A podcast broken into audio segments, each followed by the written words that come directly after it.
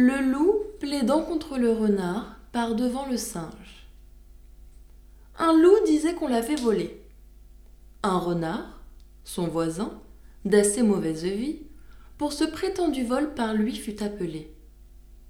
Devant le singe, il fut plaidé, non point par avocat, mais par chaque partie. Thémis n'avait point travaillé. De mémoire de singe a fait plus embrouiller. Le magistrat suait en son lit de justice. Après qu'on eut bien contesté, répliqué, crié, tempêté, le juge, instruit de leur malice, leur dit Je vous connais de longtemps, mes amis, et tous deux vous paierez l'amende. Car toi, loup, tu te plains, quoiqu'on ne t'ait rien pris. Et toi, renard, as pris ce que l'on te demande. Le juge prétendait qu'à tort et à travers, on ne saurait manquer, condamnant un pervers.